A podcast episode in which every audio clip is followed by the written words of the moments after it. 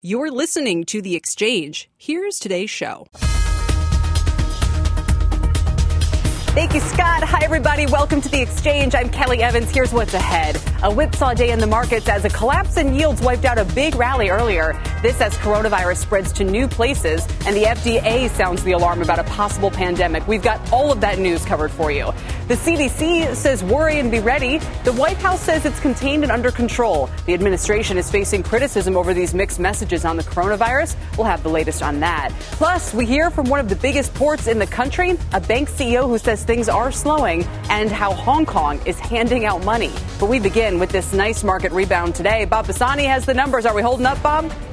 Uh, yes, but just barely. This is a remarkably volatile day. A lot of money moving around. Dow and the S&P 500 are on the upside. The Russell, though, has been negative for the last half hour or so. Nasdaq also barely uh, positive. Just want to show you the S- uh, the Dow Jones Industrial Average. We moved 500 points in an hour this morning. Prior to the open, European news was perhaps things were spreading in Europe. It dropped. There's the futures you see here. Uh, and then after the market opened, we were up as much as 400 points. Sold off, gave all of it back essentially on headlines from an FDA official saying the coronavirus could be on the cusp of a pandemic. Now, we've heard that word before, but you saw the effect on the market. The point here, we're very volatile. There's an awful lot of money moving around. Let me show you high volume ETFs. These are all the biggest ETFs out there. The S&P 500, the Russell 2000 ETF, the Russell Mid Cap, the Triple Qs, all of them huge volume today, more than 100%, and we're only half away through of the trading day. Here's one to watch here that I've been watching, the EFZ. This is the short Europe.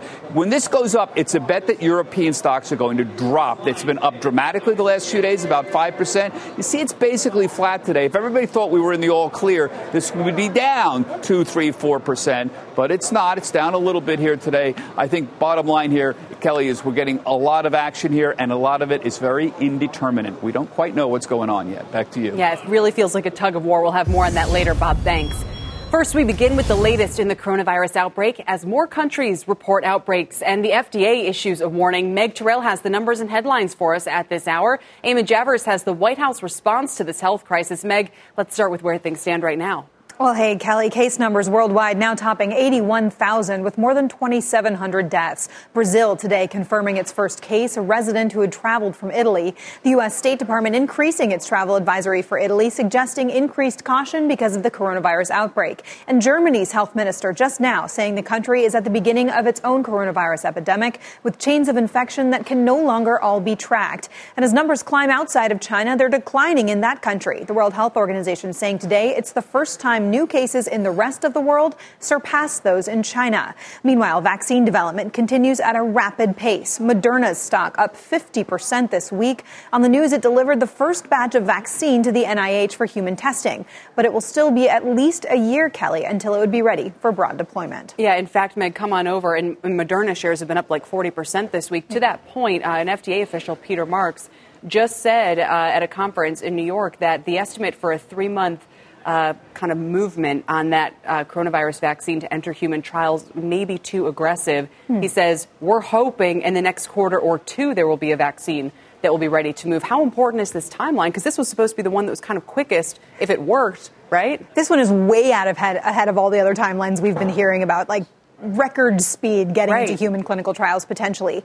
Whether it matters, whether we actually get into human clinical trials that quickly depends on what happens with this outbreak. Does it persist throughout the summer? Does it go away? Does it come back after the summer if it does go away? All of that will matter in terms of being able to test this more broadly because if it gets through safety and efficacy phase one testing, it'll need to be tested in a place where there's ongoing transmission to make sure it actually prevents the disease. Got it. All right. Again, Moderna in the middle of the, this news today. Meg, we appreciate it. Meg Terrell. Let's get to Eamon Javers, who's at the White House. Eamon, with the president set to hold a press conference at 6 p.m. Eastern, no doubt to clear up some of the mixed messaging coming out of his administration.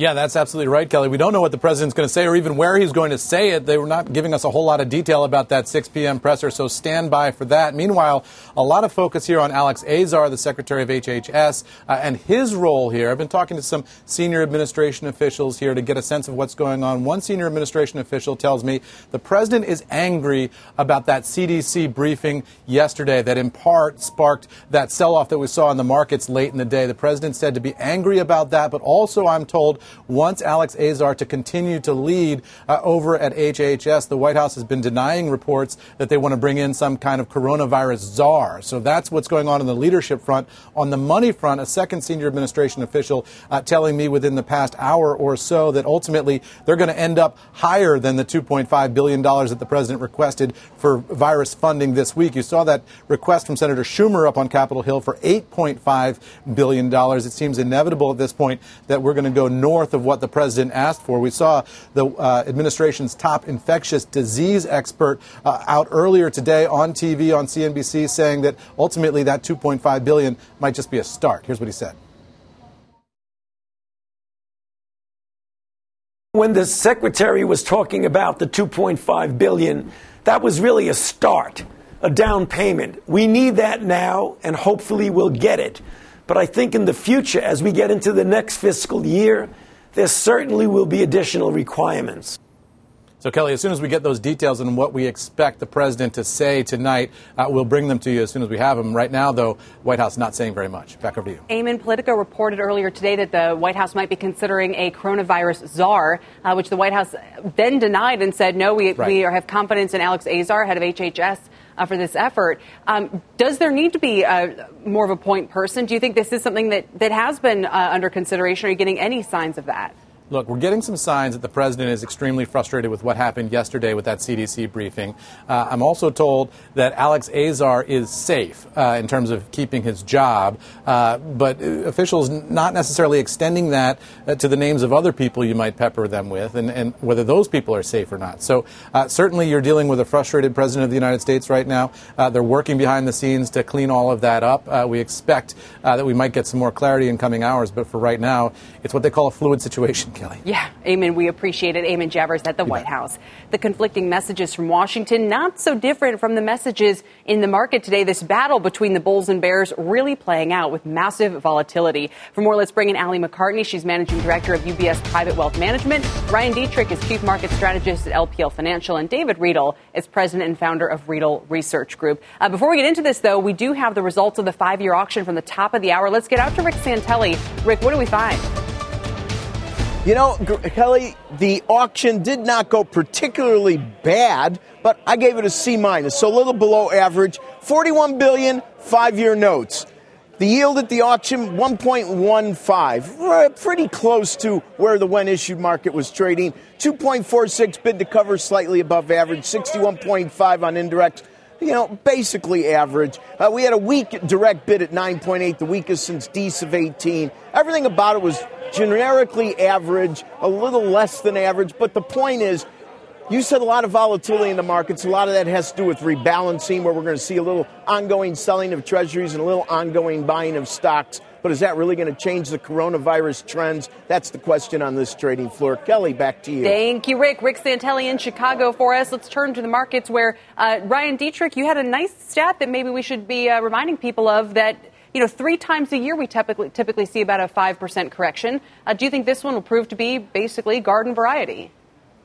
Well, we think that very well could be the case. You're right. Go back to 1950, three times a year you get a 5% correction. Remember last year how great it was? Stocks up 30%, two separate 5% corrections. I mean, we weren't shocked. We said about a month ago, you know, multiples are high, people are complacent. There could be some type of five to ten percent correction. Obviously, coronavirus kicked it off, but you know at this time we think you know maybe around three thousand is kind of where we see some significant support, which would be about, about a ten percent correction. But at LPL Research, we still see positives, and we still think this is a bull market, okay. and this is just normal. Volatility is normal, so expect it. David Riedel, would you be uh, sort of uh, in, you know, putting money to work in a market like this, knowing uh, what's going on with coronavirus, or do you think it's more serious and requires a change in stance? I think it's a little more serious. I think we now have evidence of infection uh, in the U.S. and a concern about a pandemic in China, obviously, and across the EU. So that's your three largest economies in the world that are probably taking a breather. I don't think the market ever properly priced in Brexit as well. So I think they're using this opportunity to rebalance uh, and be ready for, for risk and some, some uh, downturn. We've seen this before with SARS. Uh, it can turn around quite quickly. This one seems to be taking hold. Uh, the, the, long gestation period for the, for the virus seems to be scaring some people. And once the CDC says they're getting ready for a pandemic, I think we need to listen. And just as a follow on that, David, what would you do investing wise here? Do you, you know, just move to cash? Do you try to get defensive in some what have been really expensive parts of the market? I mean, look at the bond market; these yields are already at record lows. Yeah, I would still stay defensive, though. I would look for uh, high, high yielding companies. I think I would selectively uh, choose some of the specialty pharmaceutical companies that could benefit from increased focus and spending on, on, on health. Uh, Regeneron and, and uh, Amarin come to mind. Uh, I think there are some opportunities there. Also, I'd look at precious metals. Um, something like PAAS uh, provides some, some protection in the silver space. I think we do need to get pretty, pretty defensive the tipping point that we've seen this week was not the one we were looking for where things are getting better, but we're seeing it globally with more cases outside of China than inside of China. That should be worrisome. It's worrisome to consumers. And it should be worrisome to business, businesses and investors as well. Yeah, Ali, even as we sit here, uh, the country of Georgia just reported its first case. It joins Pakistan, uh, Brazil, and others today. Then you have a, a major company like Nestle, which has reportedly told staff to halt international travel and curb domestic trips. What do you think the uh, economic impact of all this will be? There's no, uh, there's no answer to this. It's not possible to quantify. This is an exogenous shock to all of us, a personal shock, a, an economic shock, absolutely. But it is exogenous. We still feel that it can be managed. Uh, the market over the last three days basically was trying to digest what it meant that the the containment had sort of gone beyond the China border, mm-hmm. and that we were probably going for what we thought was a supply side issue that was maybe a quarter long to a supply and demand issue that maybe is longer than a quarter. Totally separately, though, we also are at a very fragile point in the markets because we haven't had the volatility Absolutely. and we haven't yeah. experienced those corrections in so very long that we are really priced for perfection.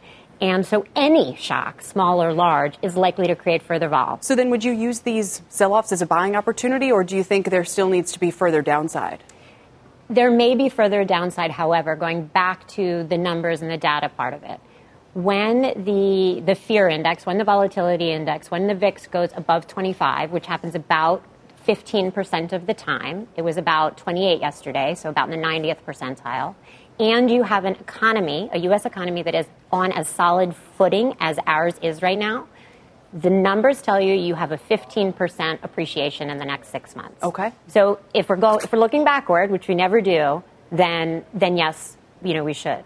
What I would say is we are selectively putting more money into certain markets based on the theory that we had around 2020 performance prior to the coronavirus, which is there will be volatility we will have a, let's say, 5 to 7% year, a sort of average year in the stock markets, and even more so that we will return to not only dispersion amongst sectors in the S&P but amongst stocks. Okay. So everything that was said previously around looking for those industries and stocks that are less vulnerable, travel, hotels, gaming, etc., makes sense to me. So you would want the ones that are vulnerable or, or no. Yeah. So right. I would, I would, I would yeah. stick to okay. Okay. consumer staples. I would stick to communication services. I would be concerned about tech, both yeah. from a valuation perspective and from a location okay. and sourcing perspective. Ryan, let me circle back to you. So uh, you pointed out, look, we often get a couple of these 5% corrections a year. Um, are you buying in uh, as we sell off then? Um, and what would tell you that, hey, this, this might be more of a 10 or 15% event? Sure. Well, look at what the credit markets are doing, right? I mean, if the bond market was truly freaking out, we'd see spreads blowing out in high yield and investment grade corporate. We're not seeing that. I mean, that to us suggests this is more of a run of the mill 5 to 10% correction and kind of different than the other guests, I guess. We're sticking with the cyclicals. So again, we don't see a recession. We think this is more of an opportunity. And I know tech is overvalued, but we still uh, uh, even weight tech here, but we like the industrials and financials as well. Sticking with the cyclical theme, we think when all is said and done, those will provide some alpha, some outperformance when 2020 is all said and done here. This is like so emblematic of the, of the action today. You know, we were negative, now we're positive again by about 60 points. Uh, we're all over the map here. Thank you all very much. Uh, we really appreciate it today. A lot of different perspectives about what you can do here. Ryan Detrick, David Riedel, and Ali McCartney. Coming up here on the exchange, one prominent economist says this is about to become an economic pandemic. We'll speak with her, talk about what she means by that next. Plus, how are plunging rates affecting banks and corporate borrowers? We'll speak with the bank CEO. And as we head to break, take a look at shares of Smile Direct today, which are absolutely tanking. The company reported a worse than expected loss, weaker than expected guidance. That's a 27% drop for Smile Direct. It's now just about $8.27 a share. We're back after this.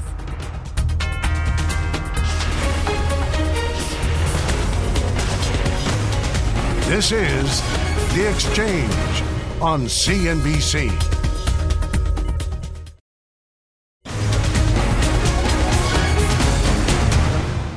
This is a human tragedy. There's no question, particularly in China. The business side and the economic side, uh, I don't think it's going to be an economic tragedy at all. That was the director of the National Economic Council, Larry Kudlow, doing his best to calm markets yesterday. Says he, he doesn't think the virus will be an economic tragedy, but my next guest says it's rapidly becoming an ep- economic pandemic. I am joined by Diane Swonk. She's chief economist at Grant Thornton. And Diane, welcome. What do you mean by economic pandemic? Well, we know that a health pandemic is global in scope, and although this has not been called a health pandemic yet, it may yet get there. We are seeing a global in scope reaction function to the virus. As countries move to contain the virus, those actions in and of themselves are disrupting global economic activity. In that way, it is an economic pandemic that is suppressing global growth and could even push global growth outside of the U.S. negative in the first quarter. Yeah, and I want to get into that, but but first, you raised the the vexing problem here uh, for the economy, which is if you want to respond quickly to concern about a new outbreak before you have a ton of information, then you're going to do economic damage no matter what. And at best, you'll help if it's a, a bad, uh, a serious outbreak. And at worst, you've shut everything down for no reason because it's uh, only a mild garden variety one. I mean, what in this modern day and age, when we can shut things down, you know, in the blink of an eye, what, what should authorities do? How should we be thinking about this? Well, it, it really is a political paradox, right? I mean, you have to preserve human life first and foremost. And so, of course, you're going to overreact. And it's one of the things the IMF has already warned about is that the overreaction we're seeing is creating this economic pandemic and it is suppressing global economic growth. It's got much more lingering effects because it also seeds the very fear that we don't want to create, the panic we don't want to create, but it then prevents people from going to public places when they might otherwise do that from making a sale or going out to eat when they might otherwise. And those things are lost for good. They're not something that can just be recouped right. as the economy comes out of it. So when you say that global growth could go negative, I mean, look, we say a global recession is if we're under 2% growth. You know, it's really unusual, I think, for us to go negative. How negative, for how long, and importantly, uh, what do you think it means for the U.S. for GDP? Because it seems like now this effect is going to linger on past the first quarter. Yes, well, I, said global growth outside of the U.S. So right. if you include the U.S., you get a little extra buoyancy in that because we are the largest economy in the world. And I do think we're going to see growth around 1% in the U.S. in the first quarter, snap back a little bit, but not as much as many are hoping in the second quarter, because I do think there are lingering effects. But, you know, we've got China. It won't print how negative its growth is, um, but we know China is negative right now. We know that Italy is going to be negative. Europe's going to be flirting with negative numbers. China, uh, Canada, our closest trading partner, is looking like maybe flatlining. Mexico struggling to recover out of a negative year last year. So you've got this sort of if you look at seven of the top 10 economies in the world, mm-hmm. they could be negative in the first quarter or close to it, flat to negative. So that kind of momentum, sort of that headwind that we're facing, is undoing much of the tailwind that was created by um, over 40 central banks cutting more than 70 times last year that, to set up better growth this year. That is my final question. What do you think then the Federal Reserve should do, if anything, in response to all of this? It's a great question. Policy is not well designed. Um, clearly, fiscal policy can't do much until people go back to the stores and we actually have an event here in the U.S. In terms of the Federal Reserve, they have to wait and see, and that's exactly what you see them doing, monitoring. I was with them all yesterday at the NABE conference, and they're all talking about monitoring things um, very closely, and it's because if things weaken enough, you do have to lower interest rates, one, to make sure the bond yield, the yield curve isn't inverted, but also to make it easier for companies with that triple B rating, over 50% of all bonds issued, issued out there are right on the cusp of being investment grade. Companies that are going to hit be hit by these losses are fragile in their credit conditions, their debt conditions, and so lowering the interest rate does help them a bit. Mm. And it also, of course, gives a little extra lift to things like mortgage refinancings. I'm not clear we can keep the housing market booming. There may be a pause if there is a little bit of a panic with the pullback we've seen in the stock market in the last. But these are the ways that you could have a little offset. Sure. But the problem is there's no silver bullet to, to this kind of a shock. Yeah, no, that's for sure. It's amazing how quickly uh, the growth numbers have been uh, just axed by all this. Diane, thanks very much. We appreciate it. Diane Swonk, Chief uh, Economist at Grant Thornton. Coming up, take a look here at ground zero for what could be coming to the U.S. We're heading live to the Port of Long Beach to see what the lack of shipments from China could mean for the rest of the economy. Plus, from handing out cash, literally, To hoping central banks step in, like we were just discussing, we're going to look at the response around the world to stop this economic contagion. And as we head to break, take a look at shares of Toll Brothers. They're down about 13% today after missing on the top and bottom line. The luxury home builder blaming lower prices said some closings in California have been delayed because of coronavirus. And a reminder, you can always watch or listen to us live on the go on the CNBC app. The exchange is back right after this.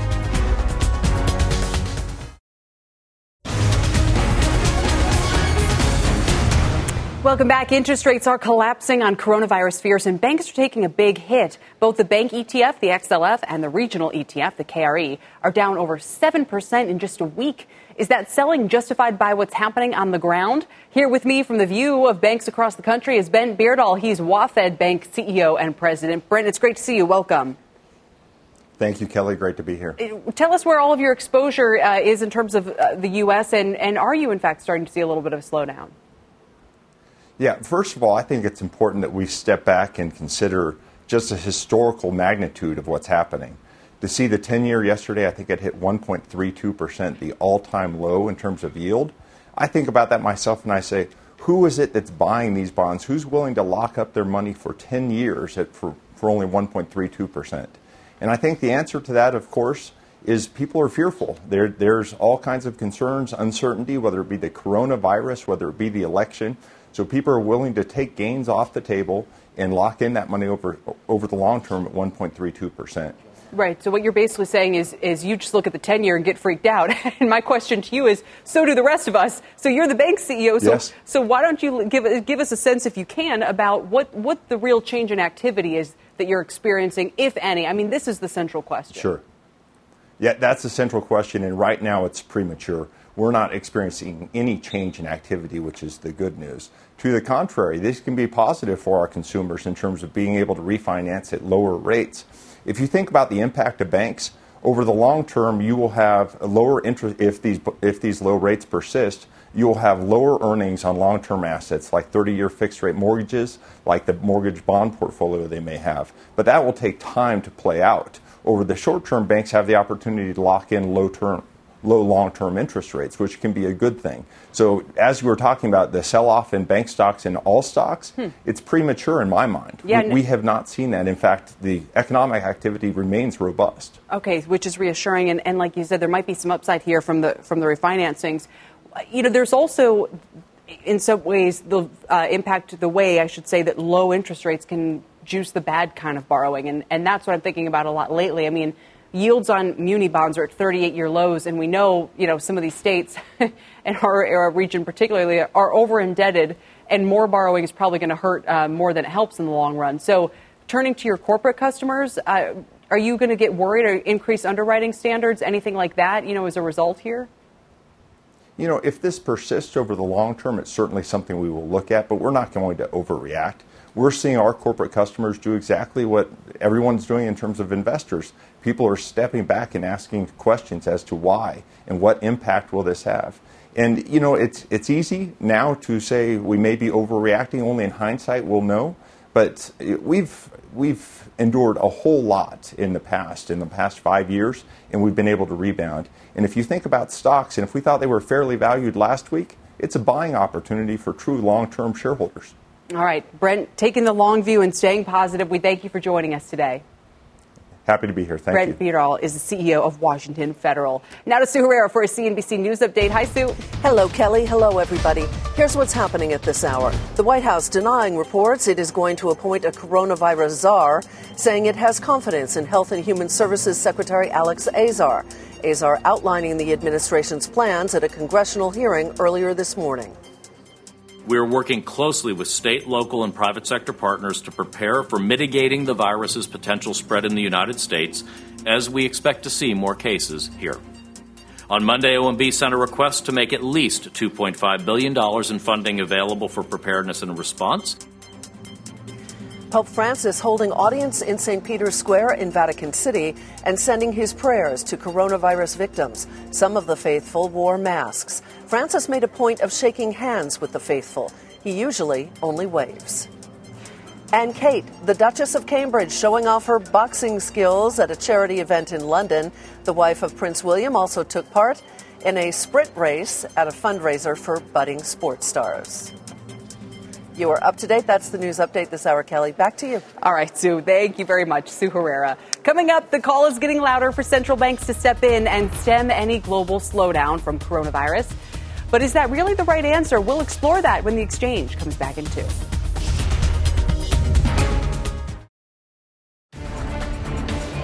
Welcome back. Let's get a market flash on the cruise liners. We go to Seema Modi for that. Seema. Kelly, no doubt the sector that is getting hit the hardest by coronavirus. Take a look at Royal Caribbean, now down nine consecutive sessions. Last night, the cruise line revised its guidance for the third time this year, saying cancellations, modified itineraries will have an estimated 90 cent impact on 2020 earnings, canceling in total 30 sailings in Southeast Asia. Other cruise line operators under pressure as well. Take a look at Carnival. It's down about 16% just this week.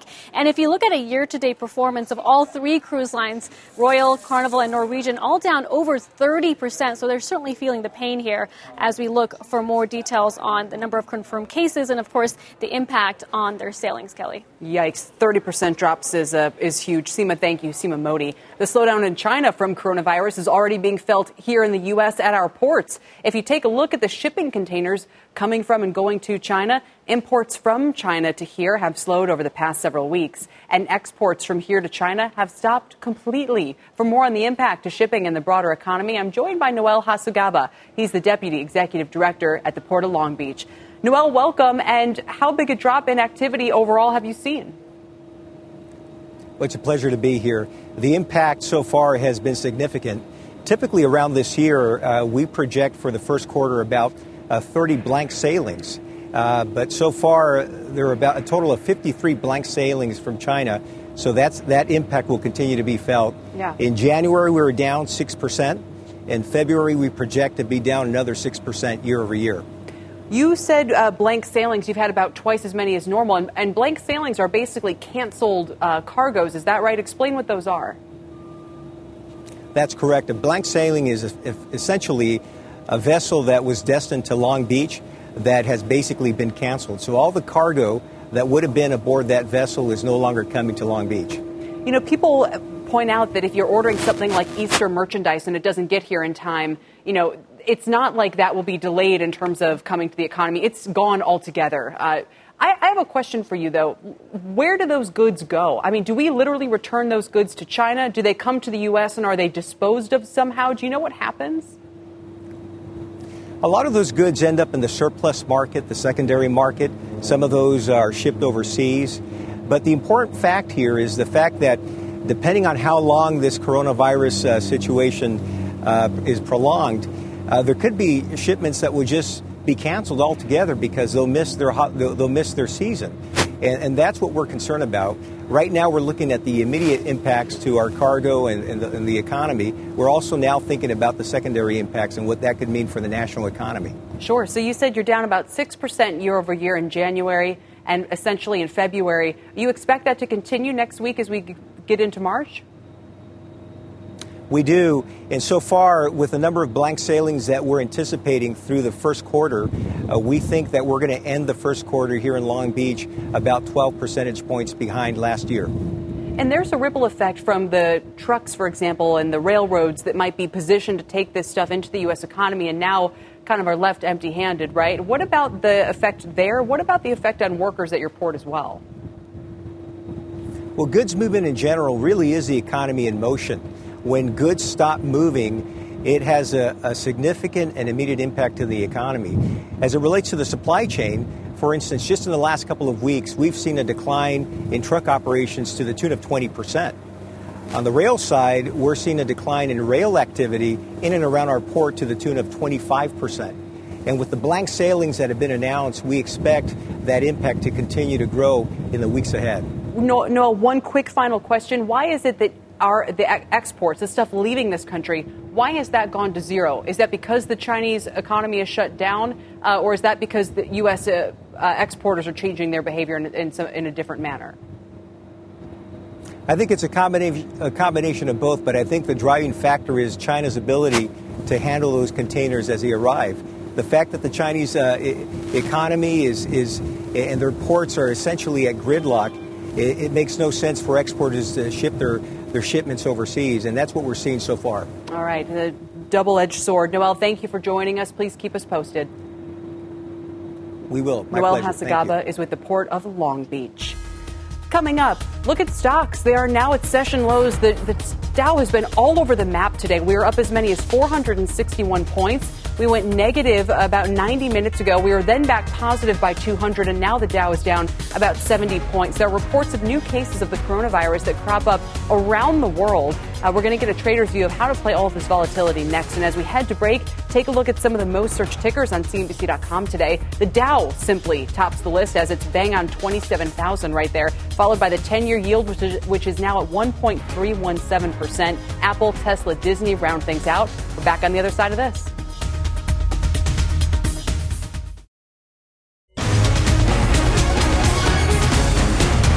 Welcome back to the exchange, everybody. We're at session lows right now. The Dow has now dropped 150 points. That's more than a 600 point swing today. Uh, yields are also at their low points. Let's bring in Steve Grasso talk more about this. He's director of institutional sales at Stuart Frankel and a CNBC contributor. Uh, Steve, we were trying, uh, fighting for a comeback today, but now it looks like we're going to extend the declines. You know, Kelly, whenever you see uh, headlines come across, you have tape reading algorithms that wind up pushing the market around. So you get a positive one, the market will rally a few handles. But obviously, we've had nothing but negative headlines. I didn't like the way the market rallied a little bit too early today, so we were uh, a little bit susceptible to any negative headline that was going to be coming out to the market selling off here, and we've had no, nothing short of a couple of negative stuff that's just pushing the market lower. Sure. No, and, and that's what it's all about, Steve, isn't it? We are completely geared to the spread of coronavirus and to the way that officials are handling it. And the, the, the big question is, is economically. I mean, you guys probably have even thought about it down at the stock exchange. What's going to happen if you have to stay at home for a little bit and work from home, like the CDC was talking about yesterday? Right. So, so obviously, the people in New York Stock Exchange would never stay home, but I, I, hear you. The rest of the population could have that. You could be looking at schools. You could be looking at what GDP is. But Kelly, the way I look at it, doesn't that really foster a hockey stick like recovery?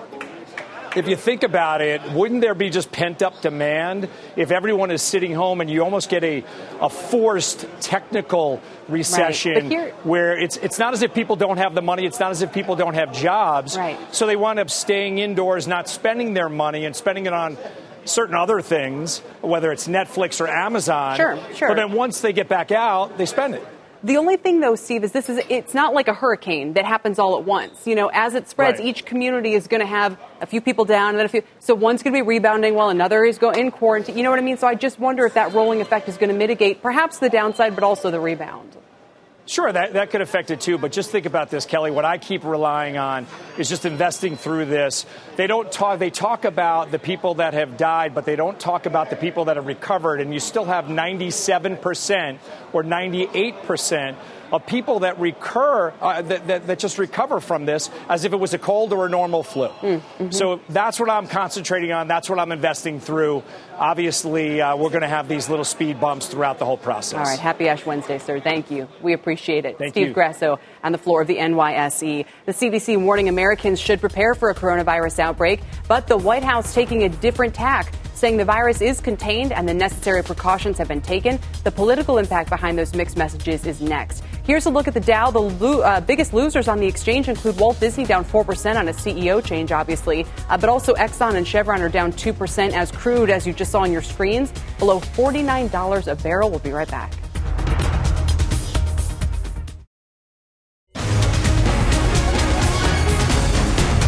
Welcome back to the exchange. The handling of coronavirus here in the U.S. is starting to come under some scrutiny. The CDC warning Americans should prepare for the virus's spread here at home, calling it a question of when, not if. But White House Chief Economic Advisor Larry Kudlow came on our show yesterday and had a different take. We have contained this. We have contained this. I won't say airtight, but pretty close to airtight. We've done a good job in the United States. President Trump also contradicting the CDC, saying the U.S. is, quote, in great shape. Could the mixed messaging hurt the president's credibility with voters as we inch closer to the election? For more, we turn to Stephanie Miller, co founder of Sandhill Strategy, and CNBC.com political finance reporter Brian Schwartz. It's great to see you both.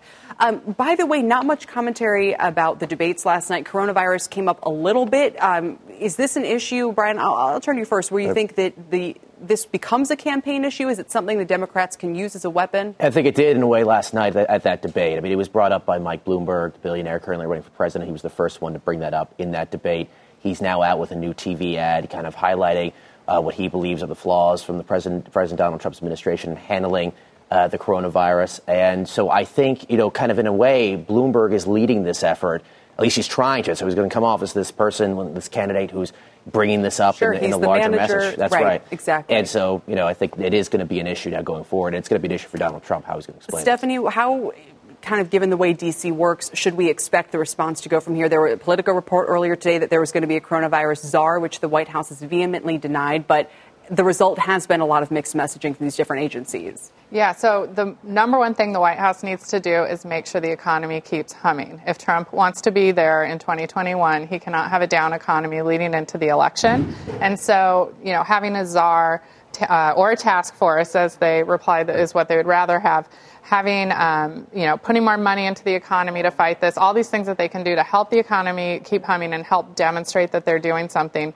The real issue here, and like thinking about the Bloomberg angle, Trump only has downside with this issue, whereas all the other Democratic challengers have only upside. They can criticize the president, but they don't have to actually do anything. Maybe President Trump should make the coronavirus czar Michael Bloomberg. That would be a wonderful twist. Say, hey, you know, yeah, you're right. You'd be very good at managing this. Why don't you manage this one? Uh, maybe, maybe neutralize the threat. Um, but to your point about the economy, we know the first quarter, Stephanie, is probably going to be about one, one and a half percent at, at best. Maybe now it's going to linger in the second quarter and be a hit. So e- even if we rebound in Q3, is that going to be a, enough or? Just so long as it's not down, right? Like, Okay. so long as the economy continues to grow even modestly is probably okay. What we don't want is to actually see a contraction. It would be interesting if Democrats keep hitting him on making cuts to the CDC, if that's going to be brought up, uh, in, at least proposed cuts to the CDC. That's right. If that's going to keep being brought up, uh, is the market going to get a little skittish with that? I mean, is that a sign that maybe President Trump's going to have a little bit more of a problem with the reelection going forward? And will the markets respond in kind? I'm not sure. I mean, we've seen what the market's done in the last few days. Uh, but if Democrats are going to keep bringing up what he's proposed to make cuts to the CDC, it's been millions of dollars in, in, in, in proposals in certain pieces of it, that could be a problem for him with this reelect. And the timing of this for Donald Trump is not good. I mean, in terms of his reelection, it's Right. not because the, the candidates just go on the stump or create ads like Mike Bloomberg is doing and hit him for this over and over again, bringing up those points that I just made. Quick question, Brian, since you're here. We know Elizabeth Warren, after the uh, Las Vegas debate, did a lot of fundraising, uh, maybe helped her position. Where are we in terms of their ability, uh, other than Mike Bloomberg, to have the kind of money to throw into those campaign ads or those attacks or, or what have you against the president? Well, that's the question, right? Are they going to have the resources to really do this? Bloomberg's one of them. I think Joe Biden will also have enough money uh, as we get into Super Tuesday in the, in the coming week. Uh, that he will have enough money to do this. But somebody like Elizabeth Warren, you mentioned, she had to take a $3 million line of credit uh, coming into February in order to keep her campaign going. She's used only $400,000 worth of that credit, but still, the, the action of taking it is still symbolic. I mean, it, it, she is going to have a little bit of a problem with fundraising. I mean, the, the, the writing's on the wall here for Elizabeth Warren and the other candidates, Senator Klobuchar, Pete Buttigieg. Are they going to have enough money to put up this, this kind of attack against Donald Trump with this coronavirus, these coronavirus issues? And where are we on South Carolina and Joe Biden's prospects there? It's make or break, right? That's right. I mean, that's supposed to be his firewall. He looks to be in a good position. He did very well in the debate last night. Uh, Jim Clyburn's come out with his endorsement, the big endorsement for Biden. So that's a good that's a good thing for him. Yeah, they, I mean, the latest polling, though, shows he's about neck and neck with Sanders. And the interesting thing we've seen at Sand Hill is that the first three primary elections, the undecideds tipped towards Sanders. So Yep. the, some of the, one of the last good polls I saw to South Carolina had 18% undecideds. Wow. And so if, if, if Sanders trounces Biden unexpectedly, it's probably over for Biden. And what do you think, Stephanie? Final point here: investors need to know if uh, if it's over for Biden and Sanders does become the candidate, the, the presumptive candidate. Yeah, I mean, so I've been speaking with institutional investors over the last 24 hours. They think a lot of this sell off is obviously coronavirus, but part of it is a reaction to Sanders doing really well in Nevada. I think the market will certainly not not react well, um, but I still think Trump can beat Sanders. So you, we have to moderate the final outcome to that, probably. And and we'll see how the economy goes in the meantime. Yes. As we track coronavirus. Thank you both. Thanks for being here today, Stephanie Miller, Brian Schwartz. We appreciate it. Coming up, countries are grappling with both containing coronavirus and mitigating its economic impact, or trying. Some are calling for central banks to step in. Others say the Fed isn't the right medicine for this ailment. We'll discuss that next. And as we go, here's the latest on crude oil, which has lost all of its gains and is now at session lows, down 2.5%. It's down 9% this week, and WTI is just around 48.60. We're back in two.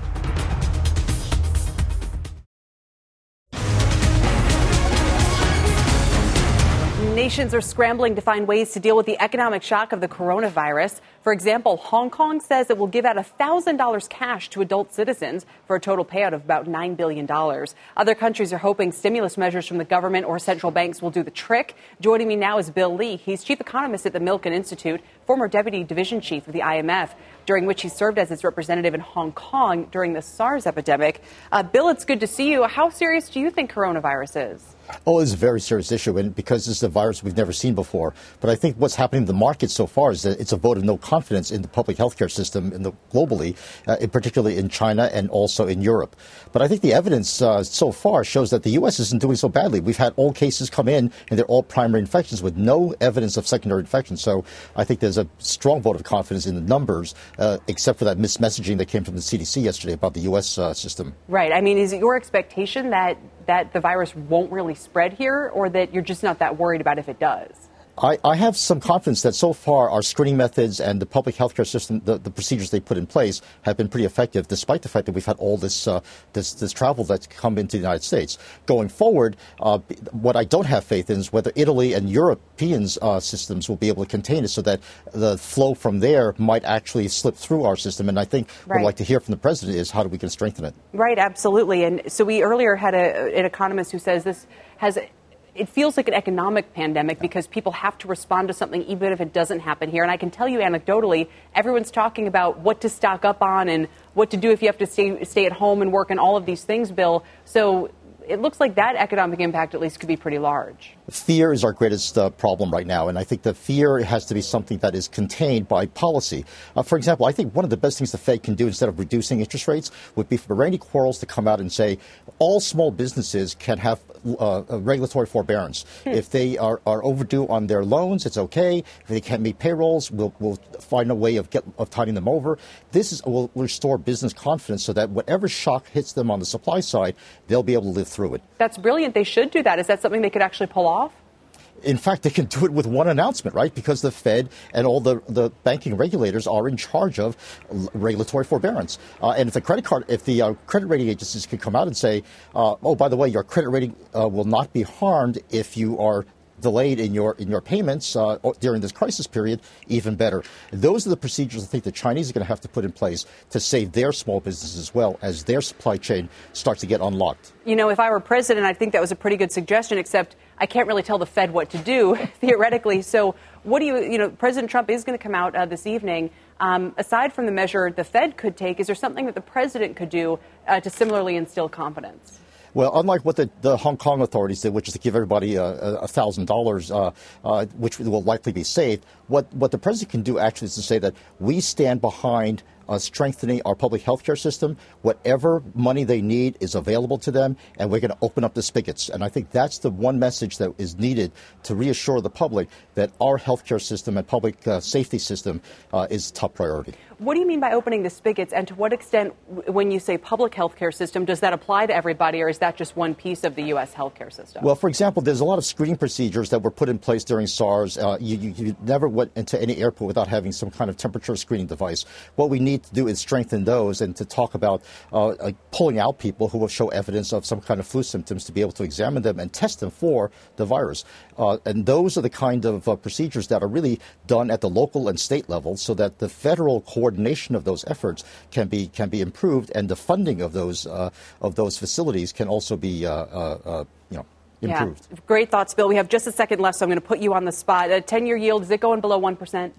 There's no recession in sight. Uh, I, you know, the manufacturing is a small part of the U.S. economy, and even though the service uh, PMIs went down, it all came from transportation. So forget this recession scenario, please. All right. I know you're not really going to address. I, you know, I know you're not a prognosticator. You can't answer that. That, but it's just. Oh, I no longer work low. at Citi I no longer work at Citi as their chief economist. Yeah. Bill, it's good to hear from you. Thank you so much. A lot of good uh, ideas and concepts.